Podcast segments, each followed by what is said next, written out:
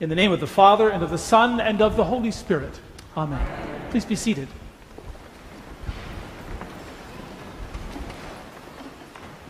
It's several summers now since the historian Yuval Harari wrote about the history of humankind.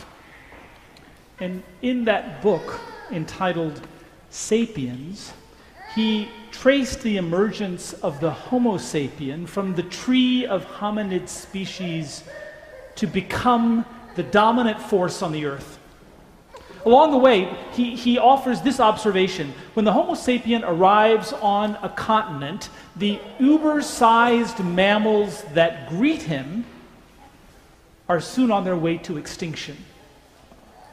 The Homo sapien consumes her environment manages fierce beasts, and kills more than he eats or wears. Anthropologists refer to you and me as tertiary consumers. We prey on animals for meat and on the back 40 for vegetables. The, the storytelling devices are quite different, but Harari and the author of the first two chapters of Genesis share content the predilection to consume, whether Apple or Mastodon, follows the human almost from the beginning. Now, one doesn't need to be a scientist or a historian to, to see the transactional nature of the human being's existence. The, the vocabulary of best deal, bang for your buck, bargain, tax free, tax deduction, your retirement number, or at the very least, the cost of the assisted living center that awaits you at the end of your days, these all eventually lead you to understand the worth of a life, the meaning of life in dollars and cents. Now, you'd think that the spiritual life, the evolution of religions, would have been a hedge against this. But no, human sacrifice was offered in exchange for a better harvest. Self denial in the present was thought to be worth future reward, and heaven in the now, well, that's been more or less revealed as just another way to bless the distortions of the present age. You traded on ecological balance and got pollution. You traded on justice and got oppression.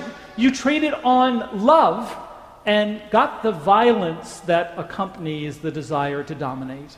Even, we could say, even the pledge drive that a congregation faces every October seems to fall right in line with the consumerism's co option of the charitable impulse.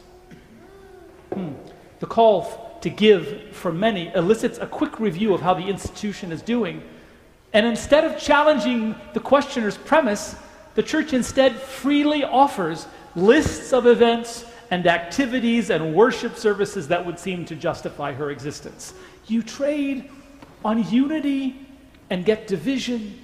You trade on community and get cult of personality. You trade with expectancy on the cross of Christ and get just another carnival barker whose empty miracles betray and seduce all at the same time. I think, I think the problem is not that we, that we put our hope in ecological balance or justice or love or unity or community or the cross of Christ. No, disappointment and failure emerge when you imagine you can trade for it. You can buy it or earn it or will it or do it or simply influence your way into it. Enter the psalmist. Thank God for the psalmist. Thanksgiving, that's the one Jesus takes and pulls forward. Jesus gathers five loaves and two fish and gives thanks. Jesus gathers with friends at the end and holds up bread and cup and gives thanks. He sits with them, he gives thanks for them.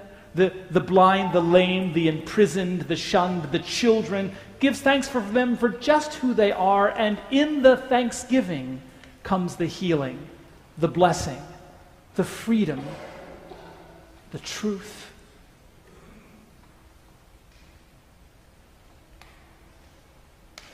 Imagine for a moment sitting at the breakfast table in the morning and simply giving thanks for the one who sits across from you. Imagine beginning the day there instead of with last night's provocation. Imagine beginning the day with the lilies of the field instead of with the worry that you might lose your place at the top of the food chain. Imagine giving thanks for the sacrifice of God in Jesus Christ, the one God makes to save your soul. Actually, we do this. Christians do this. Eucharistia, Eucharist, sacred thanksgiving. It's, it's what we do. Disciples of Christ make thanksgiving. The baptized, and we'll make more this morning, the baptized, they live in gratitude, no matter the life circumstance. The consumer, the consumer for that consumer gratitude frequently depends on the quality of the product or one's economic standing. For the followers of Jesus, gratitude is reflexive. It's absurd. I know it's absurd. But, but be thankful, and justice, the justice of God, will follow. Be thankful, and the otherwise elusive unity you seek will follow. Lead with gratitude and love. You'll find that it will emerge without the need for dominance. Begin with gratefulness for the cross of Christ, and you will find the Savior. It's absurd, I know. But that's the kind of life that the followers of Jesus are called to live. Today's October the 3rd, Sunday, October the 3rd. It's the eve of the feast of Francis. St. Francis of Assisi, that great 12th century saint. He stood towards the beginning of his life, he, he stood in the courtyard before his father of means, naked, and turned his back on life as defined by accomplishment and greed.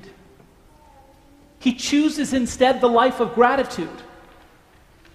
Many hymns and poems are attributed to him, and I'd like to, to close this morning singing one verse from one of the poems that are attributed to him. If you want to be looking it up, we'll do it in just a moment. It's in the blue hymnal in front of you. It's hymn number 400, hymn 400. And the verse we're going to sing, it's a verse that insists on a life lived in praise. And it says that that life lived in praise will not be muted at the last.